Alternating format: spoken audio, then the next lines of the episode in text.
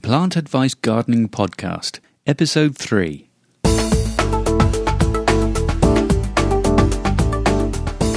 plantadvice.co.uk for all your gardening needs.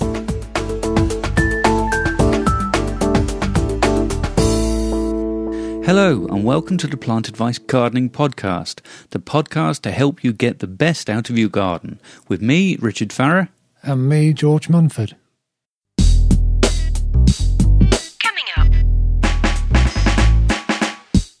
In this episode, we're going to look at the 2013 RHS Chelsea Flower Show, which also this year is celebrating its centenary. We'll have some interviews with one or two of the top garden designers. We'll also feature our plant of the month later on in the podcast, which is Iris sibirica Tropic Night. There's jobs to do in the garden this month. Perfect pairing, two plants that complement each other this month, which will be Geranium Johnson Blue and Lathyrus latifolius White Pearl. And we'll finish up with some of our favourite plants in the garden this month. This year, the RHS celebrated the 100 years, or the centenary of the RHS Chelsea Flower Show. I was lucky enough to go along this year, as we've been a, a few years. George, you went uh, with us two years ago, uh, but unfortunately it coincides with the main gardening season, so you don't seem to be able to find the time to join us anymore.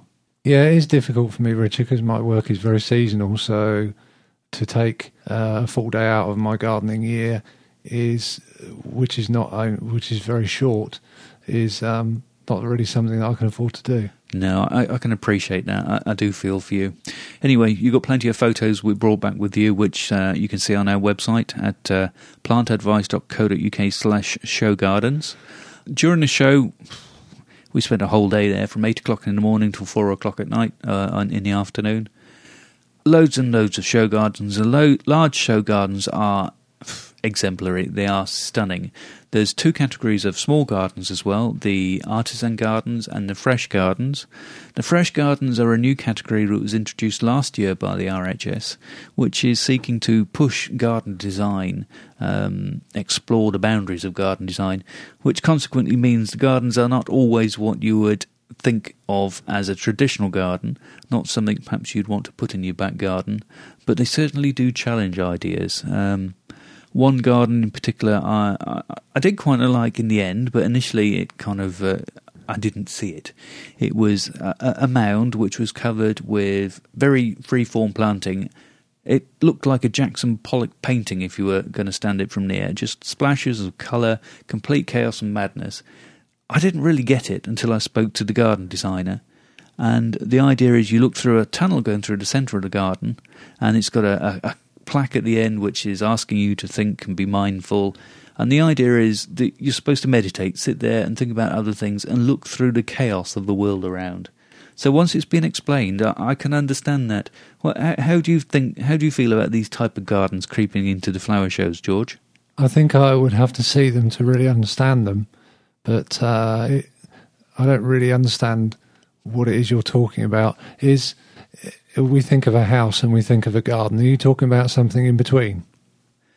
Um, some of the ones I've seen at Hampton Court um, defy explanation. Really, this was like a, a, big mound of earth covered in grass, and then uh, like a flower meadow, but flower meadow, which is somebody's like a five year old's gone mad with a pack of seeds, just everything growing there. Right. Yeah. That that that sounds okay with me as long as it involves plants and not too much. Um, hard landscaping? Well, I suppose it's Chelsea, so they should have plants. Although a few years ago, I remember James May went there and exhibited a plasticine garden. Oh dear. Yeah, good garden. He didn't win gold because they can't win gold if they haven't got any plants in it. But it was an interesting concept. Um, we spent a lot of time. We looked round the the grand marquee, which is about the size of two football pitches. We looked at the show gardens. You can look at the photos on the website, as I mentioned.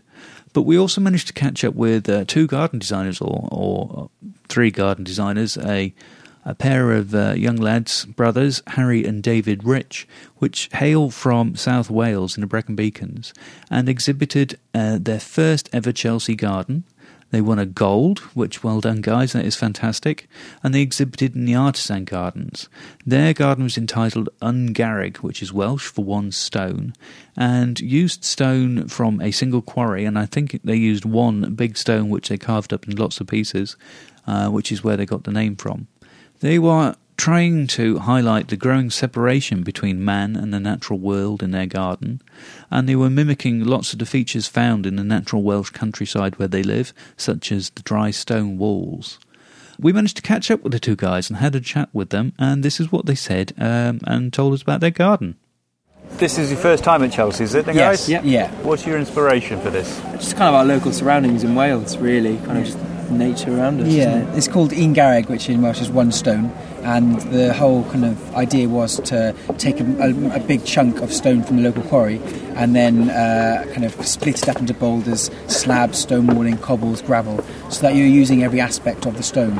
Um, so it's that kind of using a material in, in its extremes, really. So you can there's no kind of so your carbon footprint is less. Um, and really just showing in its different forms and textures how it can be used throughout the, the space. Your brothers, obviously. Yeah. How does that work when you're designing something like that? It's- Is it it's squabbles? fine. No, no, no, Who it's gets fine. the uh, Who gets the final say?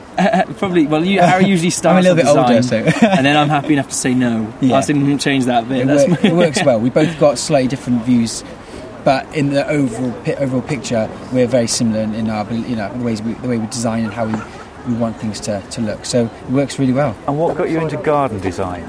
Uh, we did we studied as landscape architects um, in Leeds, and Dave's got three weeks left, and then three he weeks finishes. uni. Yeah. Really? So uh, and then from there, really, I think uh, for me anyway, um, I was quite interested in detailing and uh, something on a bit more of a looking at detail rather than the large picture of doing big urban cities. And that I wanted to to go into kind of creating spaces that people can really enjoy and. Detailing Yeah. is critical for Yeah. Chelsea. Oh yes, God. Especially on the Dave's artisan been well. detailing in the walls, putting moss, moss. ferns, hours.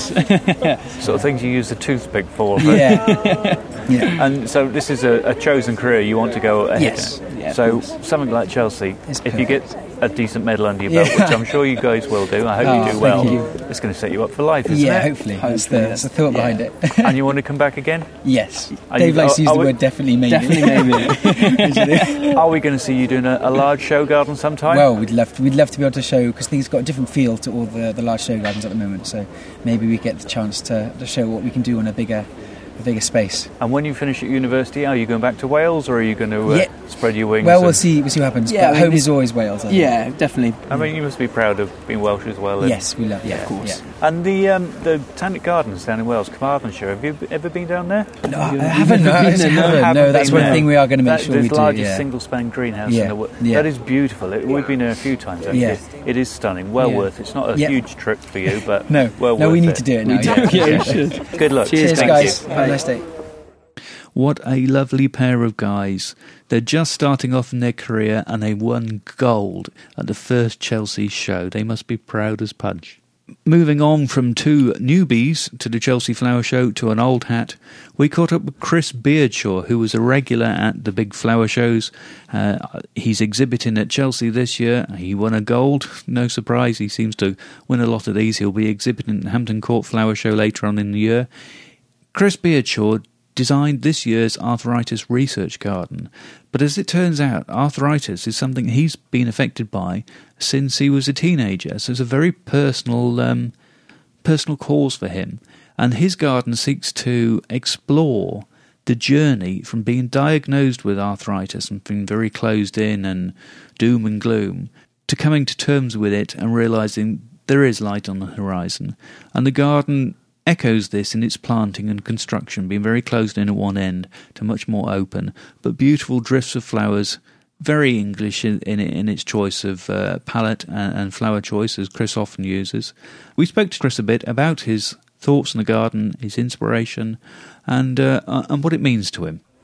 Back at Chelsea then. Yes, I know, hundredth year, and uh, after this project, I feel hundred. I can assure you. I mean, it's been it's been a difficult year, hasn't it, for anybody who's trying to grow anything? And I think anyone exhibiting at Chelsea, whether you're doing gardens or whether you're a nurseryman, um, you know, it's I think one of the most challenging years because not just of the winter, then the prolonged winter, but also the summer we had or lack of summer last year. And I think we We've very often forget. Two, two bad seasons. It's two bad we? seasons, and I, we very often forget that it's the season prior to growth that affects our plants. And certainly in terms of flowering, so getting things like um, peonies and oriental poppies, um, lupins, iris, getting them into flower, they choose to flower and respond to the conditions. Last summer, that's what promotes them into flower this spring. And um, you know, we just didn't have the warmth in the sunshine, and therefore, um, you know, difficult to get them to grow this year. Fortunately, we weren't relying too much on them in this garden. But uh, Has that affected your choice in plants for this garden? well, it's it's meant that we've chosen to use a different palette of plants, and that's one of the lovely things about, of course, growing in this country is that the rather variable seasons means that no two seasons, no two months are ever the same, and and so we've got plants like anthriscus and the uh, sweet cicely, which normally would be over by the time Chelsea came around, or at least you'd be trying to slow them down. But rather peculiarly, some plants are really boisterous given the weather conditions. So things like Eremurus and Echiums, which we've got in the, the other part of the garden, the radiant section of garden, they've done very well. You know, they just chose to flower, and once those sorts of plants choose to flower, nothing's going to stop them, whether it's a, a damp summer or a cold winter. They just race through. This season we've had, it's given a mixture. So some plants are, are coming up when they should do, some are delayed, which means you're getting two groups of plants which are flowering together, which you would never normally see flowering together. You're absolutely right, and I think one of the um, the common mistakes that people make is that you know they try and explain away the season by saying we're two months behind where we should be, and it isn't as simple as that. You're right. Some plants are performing on on schedule, some are behind, some are even advanced, and it's that rare combination that means that you've got a very very bizarre palette. It reminds me much of the times that I've spent gardening in the north of Scotland, so the Orkneys and Shetland, where there isn't really spring. There's no spring season. You go straight from winter. The next day you go outside, it's summer, and and I think that's the sort of situation that we're in. You know, prolonged period of cold, and of course wet. And then suddenly the temperature warmed up, although it doesn't feel that warm today. It's only about sort of nine or ten degrees. But you know, there, there was certainly um, a switch in the way that plants started to grow. I mean, we're standing next to a woodland uh, piece of planting here, and uh, bouncing through the woodland here are cardiocrinums, some of which have already started their flowering spike. And uh, quite early in the year to, for them to be pushing through and starting to flower. And of course, they get up sort of eight, ten feet with pure white, almost regal lily looking blooms, um, six, eight feet high, you know. So it's, it's, it's an extraordinary plant um, and, and, you know, indicates that there's a range of plants out there that carry on despite the conditions. Yeah. And this year you've chosen to do a very personal theme for the garden. I'm sure a lot of people didn't realise that you'd suffer from arthritis. No one would ever know. Mm. Yes. it's something that's obviously very personal to you, you've been through a journey. And, and have you found that difficult doing the garden in that respect? I think it's it, there's a there's certainly a very strong emotional connection with, with, with what's going on here and, and with the garden that we've created. The process of, of developing the garden, it makes it a very intimate uh, process, and of course.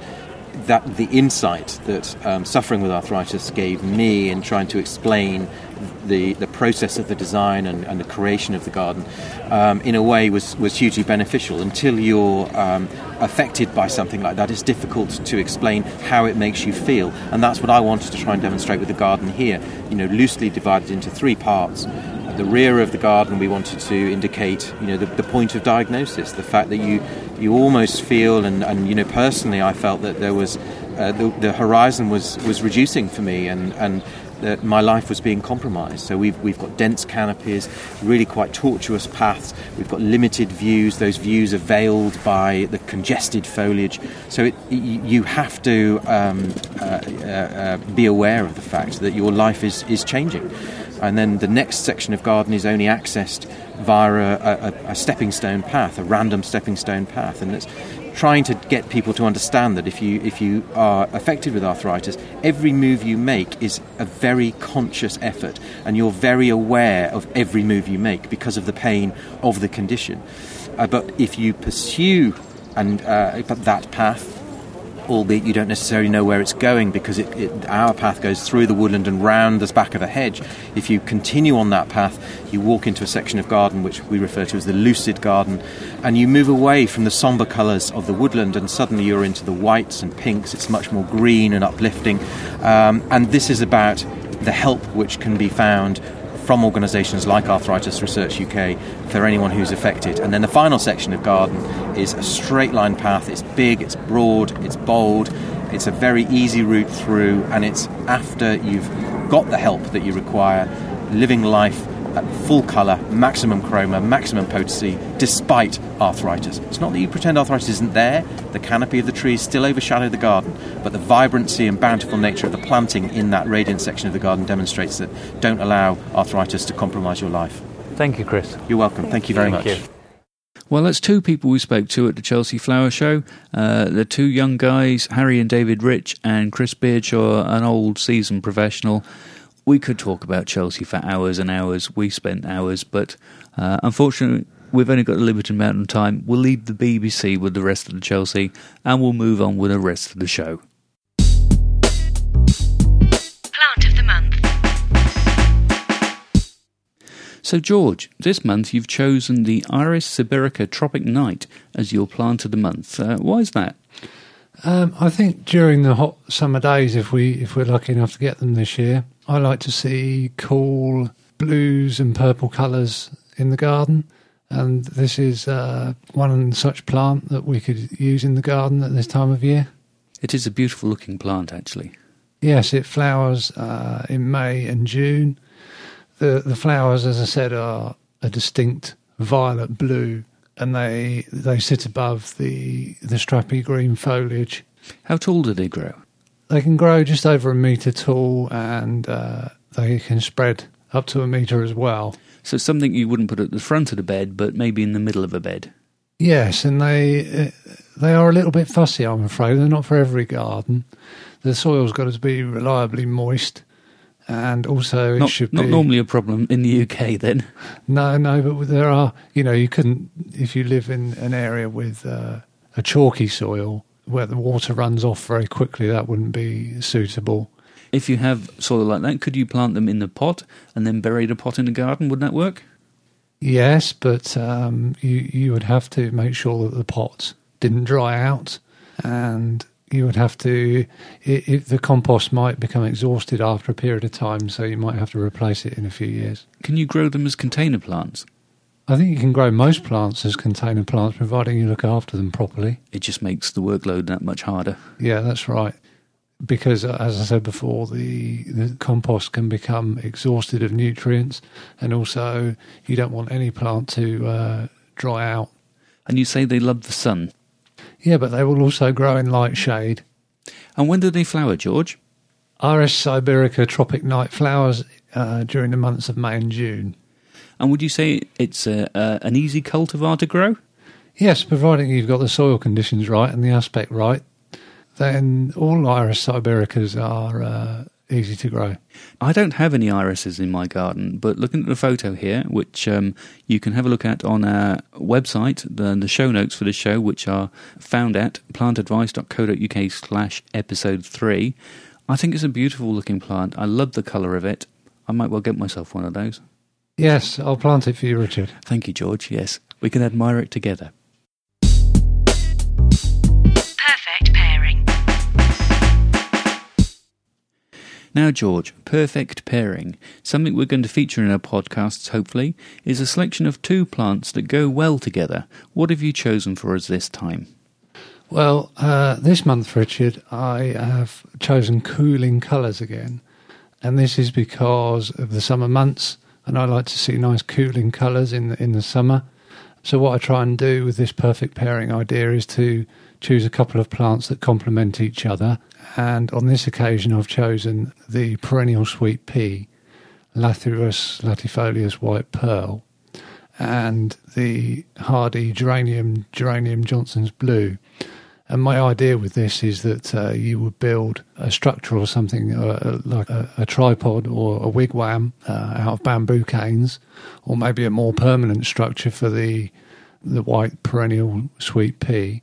um, you would grow the sweet pea up the up the structure, and then around the base you would plant geranium Johnson's blue, and the two colours would uh, have a sort of striking contrast to each other. The pure white of the Lathyrus latifolius white pearl, underplanted with the violet blue flowers of the geranium Johnson's blue. I do like the colour combination. I think the uh, geranium Johnson's blue actually and the, and the white Lathyrus latifolius, I struggle with that. I think would go well with your previous plant we mentioned, Iberis sibirica tropic night. Yes, they would. And the other reason I've chosen this pairing is because you also have a contrast in the habits of the two plants. You've got the Lathyrus latifolius white pearl, which um, is growing upright almost to two meters tall. And completely opposite to that, the Geranium Johnson's blue has a more creeping, carpeting sort of effect around the base. Sweet peas. I love sweet peas, but we haven't had very much success in our garden. We've got very heavy clay soil here. Any uh, any tips for growing sweet peas? Well, of course, most people will grow the annual sweet peas that you plant from seed each year. This one is perennial, so it comes up year after year. That's always a bonus. It's a bit of a pain sometimes, isn't it? Sowing seeds every year. It's um, one of those tasks the gardener has to do, and many gardeners love doing it. But it is also nice to plant something and know it's going to come back year after year. Yes, that's right. With with sweet peas in particular, whether be they uh, annual or perennial, I think the most important thing is to have well drained soil. The seeds will quite easily rot in soil that's uh, waterlogged. So plenty of grit. Will that help? Yeah, plenty of grit in the planting hole, but it also has to be humus rich as well. The soil, so plenty of compost added to the soil and grit to improve the drainage. Well, I, I do like the uh, the sweet pea there. It's a beautiful plant. The problem is, you come up with nice suggestions, and if I'm going to do this every time, my garden's going to get jam packed with different plants, George. I'm going to start getting choosy, aren't I? yeah, just choose uh, your most favourite pairing throughout the year. Um, I will do, yes. It's uh, it's something to do, though, isn't it? As the garden goes through different seasons, look, take photos, watch what works, what doesn't work, and then at the end of the season, when you can move things, refer back to your photos, move things around, and hopefully you'll have stuff in the right place for next year. Absolutely. And the other thing you can do is to uh, visit gardens that are open to the public and get gain inspiration that way. Yes, we love going around the uh, stately homes and gardens. They are beautiful, and you can get fantastic inspiration. Also, makes you feel terribly jealous sometimes. Well, yeah, and it's not just the uh, gardens that are open to the public. If you were to go to the garden centre uh, once a month, let's say, in times of austerity, uh, you, you could pick out one plant that's flowering each month, and then you've got 12 months of flowers. Good idea. Excellent idea. To do in the garden. Now, gardening's a full time job sometimes, isn't it, George? Yes, it is for me. It's my living. It's a living, but many people that don't do it as a living do, do spend hours and hours tending to the garden. What jobs should people be looking at doing this month? Well, it's one of the busiest months in the in the year. Uh, but one of the good things is that if the weather is okay, you can be in the garden for most of the day and most of the evening as well. It, you know, the longest day falls this month, of course, so you can be out gardening until ten o'clock at night.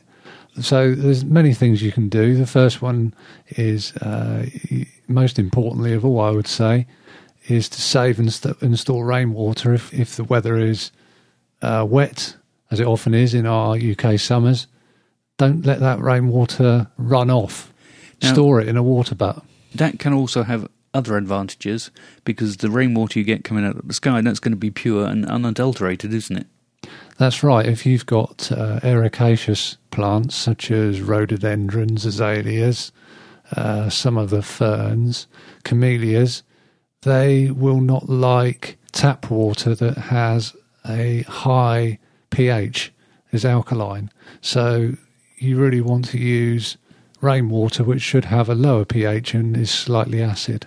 Well, we've got one rainwater storage butt here at the moment, but I think um, we're going to look at putting another one in because we do use that a lot for watering the, the plants. It's for um, the, the container pots. It's very easy to go up, grab your watering can, top it up, and go and do a little bit of watering every now and then. So I think we're definitely going to look at adding an extra one, and it's um, good for the environment and the planet, isn't it? Absolutely, and let's let's not forget. You know, we're complaining a lot recently about the amount of wet weather, but it's really not that long ago that we had an extended drought in this country. This this time last year, we were possibly facing a, um, a hosepipe ban, weren't we? Absolutely, we we did have a hosepipe ban in, in parts of the eastern counties. But it got rather soggy after that last year, I seem to remember. It started to rain as soon as they announced the hosepipe And ban. it didn't stop for months. Absolutely, it doesn't seem to have stopped yet. Okay, so storing rainwater. Uh, what next? As um, many of the herbaceous perennials finish flowering, you can often get a second flush from them if you cut them back straight after they've flowered. I'm thinking of uh, such perennials as the oriental poppies. If you cut them back as soon as they've finished flowering and don't let them seed, they will often produce uh, a second flush of flowers. Always a good tip. A little bit of work, and you can get a lot more out of your garden. That's right. Uh, another job you can do is to keep the bases of irises clear of weeds and foliage from other plants because that bakes the rhizomes and you get a better flowering performance. Uh, we've already mentioned um, the wet weather that we often get during the summer, and that encourages slugs and snails to come out and eat the plants that we've been so carefully tending. The bane of every gardener, aren't they? They are a real pain, aren't they? One of the top garden pests, slugs and snails. And the French eat the snails. Maybe we should try that trick.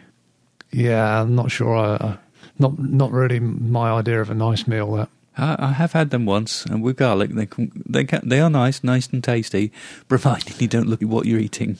And do you have problems with slugs and snails in your garden, Richard? Yeah, they like the hosta, don't they? Slugs think the hosta is a buffet.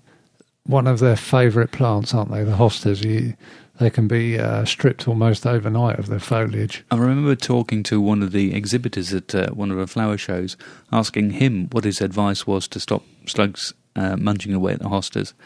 And he said one of the best things if you can choose a hosta which has a thicker leaf. The thicker the leaf, the less they like munching through it. I think it's like us trying to chew through an old steak. We don't particularly like it. So if you can go for leaves of hostas with thicker foliage, you might put off the slugs a little bit.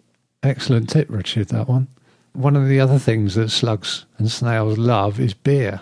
So you can set beer traps. I love it too. Maybe a slug in a former life, Richard. Yeah, possibly. Who knows? Um, so yeah, what you do is you you uh, sink a jam jar into the ground so that the top of it is at soil level, and then you put some beer into it, and you raise the lid of the jam jar above uh, the jam jar by um, sticking some nails around the perimeter of the jam jar, and that raises up the lid. So there's a gap between the top of the jam jar and the lid, and then uh, sort of mimicking um, a stone that's something for the snails to crawl under. So they crawl under the lid of the jam jar um, because they can smell the beer. They crawl down into the beer and drown.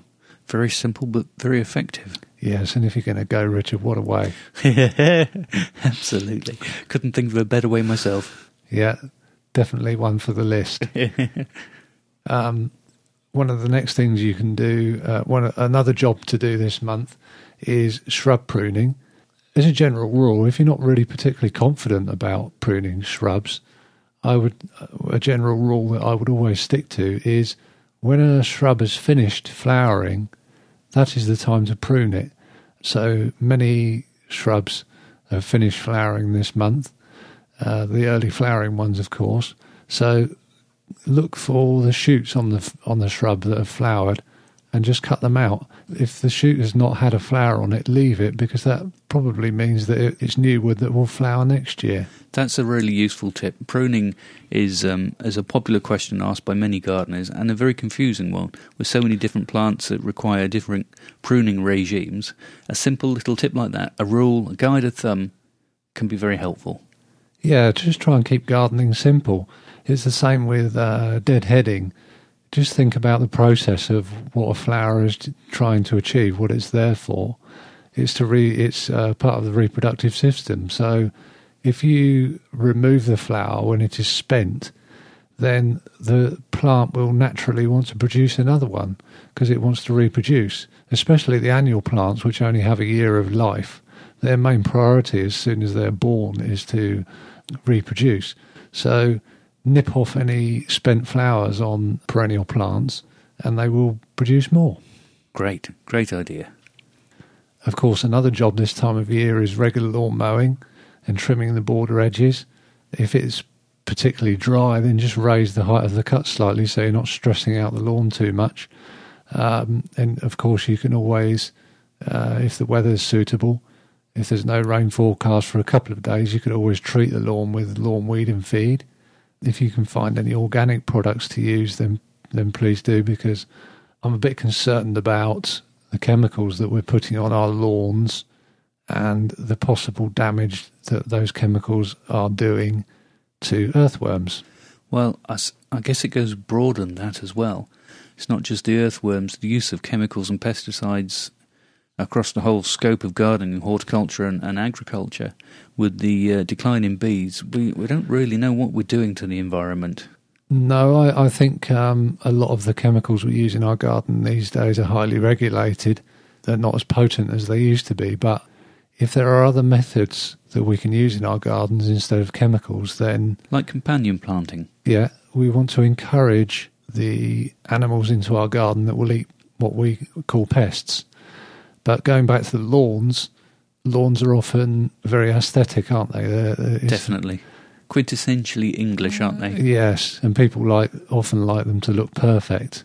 Uh, my dad's got a beautiful lawn, stripes and everything. Yeah, and does he use weed and feed treatments? Um, I'm not sure what he uses. I think yes, I think he does. Yeah. Yeah, yeah. So yeah, just if you can use chemicals in your garden as a last resort. Yeah, second that. But going back to that, often if you don't use chemicals to, uh, if you have roses, then there aren't really many other options for keeping away black spot and for getting rid of other rose pests. You can rub off aphid, you can literally kill them physically by rubbing, them off with your fingertips. But uh, there aren't many ways to control black spot, which is an airborne fungus. So you do have to spray roses to prevent them getting the, the black spot. But what I would say about that is try and do it at a time of day where there are no insects flying about, bees, uh, hoverflies, etc. Do it very first thing in the morning or last thing at night to avoid them. Now, that's something I wouldn't have thought of, but um, very useful advice. Thank you. Um, and one of the last jobs this month is is to uh, water and feed containers and hanging baskets regularly. If you can u- avoid using chemical fertilizers, great. If you could maybe buy a seaweed based fertilizer, ideal. Brilliant. All useful tips, George. So much to think of at this time of the year, isn't it? It's definitely the busy season for gardening. Absolutely. I think most months of the year are busy in the garden. One of my busiest months in the garden is later in the year in November when I'm clearing leaves up. I often do my longest days uh, when I'm clearing leaves in people's gardens. Is that uh, returning to your childhood, frolicking in the leaves then, George? Yeah, that's a long way, a long time ago, Richard. Yes, but I do vaguely remember. for all of us. Okay.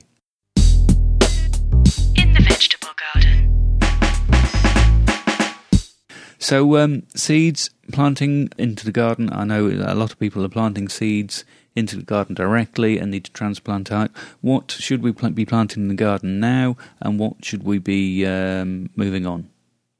So, specifically looking into the fruit and veg garden, we can sow seeds outside at this time of year uh, in June of lettuce, runner beans, French beans, pumpkins, radish, carrots, swedes, uh, beetroot. You can uh, sow outside this time of year, and spinach.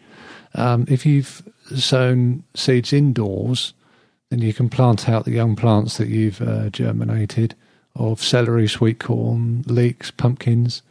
And while we're talking about sowing seeds outside, of course, some plants are, uh, are ready to harvest. That's what it's all about, isn't it? That's why we're growing them. Yeah, you can often be harvesting some crops at the same time as you are sowing seeds of exactly the same crop, you know, because you want a succession of harvests. Lettuce is a good one for that, isn't it? So you can keep getting your lettuce for your salads during the summer. Yeah. Um, and beetroot, as an example, you could be harvesting beetroot in June um, and sowing, sowing seeds of them as well. So the other things to harvest this month are rhubarb, French beans, tomatoes, onions, radish, carrots, uh, early potatoes, spinach, cauliflowers, and cabbages. But not all at once because that would be quite a meal to eat, wouldn't it? It would. You need a big family to uh, need all those things. Plants of note. Now then, George, we've um, we've done three plants so far. Your favourite plant of the month, the Iris sibirica, which is a, a beautiful plant, beautiful colouring, and you've echoed the similar colouring in a perfect pairing you like with the Lathyrus latifolius white pearl, the sweet pea, and the Geranium Johnson's blue, which is the uh, low-growing one, complementing the climbing sweet pea. Are there any other plants that grab your fancy this month? Yes, I don't just like uh, cool colours during the summer months. It's al- also nice to uh, have a complete contrast with some striking fiery colours. And one particular plant that I like is the Echinacea tomato soup. I like any plant that flowers for a long period of time. Uh, and this cone flower flowers from June to September. That is a long period, isn't it? Yeah, and the the flowers have to be seen to be believed. They're they're a very striking, bright tomato red. Really does look like tomato soup, doesn't it? Yeah, and it's not just the flower colours that are, that I, the reason I like this plant. Um, they're excellent for uh, cut flowers. They last a long time in a vase, but the flowers are also very attractive to wildlife, to butterflies and bees. And despite its almost exotic colourings and its appearance, it's fully hardy. Excellent. It really does look exotic, doesn't it? Really striking video, kind of um, deep red, orangey sort of colour. Yeah, and and those uh, the the flower structure as well. The the the cone in the centre of the flower is quite looks sort of prickly, like a pincushion. Really can, yes. George and I here are looking at a photograph on the screen at the moment. So it is a, a stunning flower, actually. How how tall do they grow, George? Echinacea, um, this particular one, tomato soup, can grow to about 80 centimetres tall. A, reasonable height, middle of the bed sort of position, you'd say then, would you? Yeah, absolutely. You know, with some something um, a bit smaller planted in front of it, maybe with a contrasting colour. And uh, to plant smaller things in front of it, you've picked another plant which is quite a low growing variety.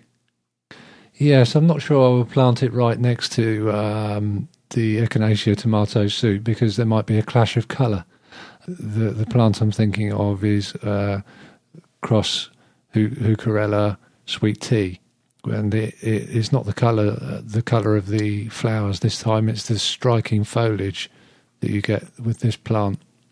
Heucheras and heucherellas are, uh, they do have striking foliage, and it's not a plant I really used to like. I'd never had them in the garden, but uh, going to all the flower shows, Chelsea and Hampton Court and the like, you get to see a lot of them, and they are used in the show gardens a lot. And when you see a stand full of them and in flower, because the flower spikes or stalks, they shoot up and the little flowers shooting out from the side, and they look lovely. But the foliage is the key thing, isn't it? You can get some really dark chocolate colours and some lovely bronze colours, mix them together, look really nice at the front of the bed, and can really complement other colours and other plants in the garden. Yes, and uh, the foliage is so important. You know, we um, for many years that we've always thought of uh, flowers as being the number one priority, but it's the foliage that's often there the longest. Um, so you can have a the foliage on a plant can be there for all year in some cases, but in other cases nine or ten months of the year, and often it can change colour throughout the year. The foliage to me is the most important part of a plant. Like you say, it lasts a lot longer, so it's something to really consider. And there's no reason why you can't do a garden without any flowers at all, just foliage. Absolutely. If you're very clever with your uh, choosing the plants in terms of contrasting foliage, for example, planting ferns next to hostas or planting uh, grasses next to evergreen conifers, you can have real contrasts in not only colours but also texture. Texture, yes, that's a very good point as well. Something we often forget about. Certainly, I do. You you tend to look at flowers, right? I tend to look at flowers first, then perhaps f- foliage. But uh, texture is a is a huge part of it, isn't it? Yeah, and before, if you're starting from scratch and starting a new garden, then initially I would forget about the flowers, and for the first few plants, I'll be looking at the structure of the garden. For example, evergreen shrubs. You've got to think of what that garden is going to look like in the winter. Build the big stuff in, and then start filling in with the little stuff later on. Yeah, build the palette and then paint on top of it afterwards. Once again, great advice. I'm I'm learning a lot here myself. Um, well, I've got a few heucheras. I don't have this particular heucherella. Next time I'm in the garden centre, I think I'll uh, I'll check that one out. Well, I think that about wraps it up for us. Thanks for listening. If you've got any questions, email feedback at plantadvice.co.uk. Some of the links on the um, on the website from flowers we've mentioned, etc., or uh, or photos of a Chelsea flower show, you can get at plantadvice.co.uk slash episode three. Those are the show notes for this episode. If you'd like to follow us online, please do. We'd love to hear from you. You can get us at Twitter at Plant Advice. You can follow us on facebook.com slash plant advice or look at some of our videos on YouTube at youtube.com slash plant advice. And finally, if you'd like to receive a regular newsletter to your email box every month featuring some of the things we've talked about, top tips to do, our favourite plants, you can subscribe online at plantadvice.co.uk slash subscribe. And uh, when you do so, you get a free ebook on how to get the perfect lawn written by George and myself. That's all from us. Um, that's all from me, certainly. That's all from me. Thanks for listening. Thanks for listening. We hope you listen again soon.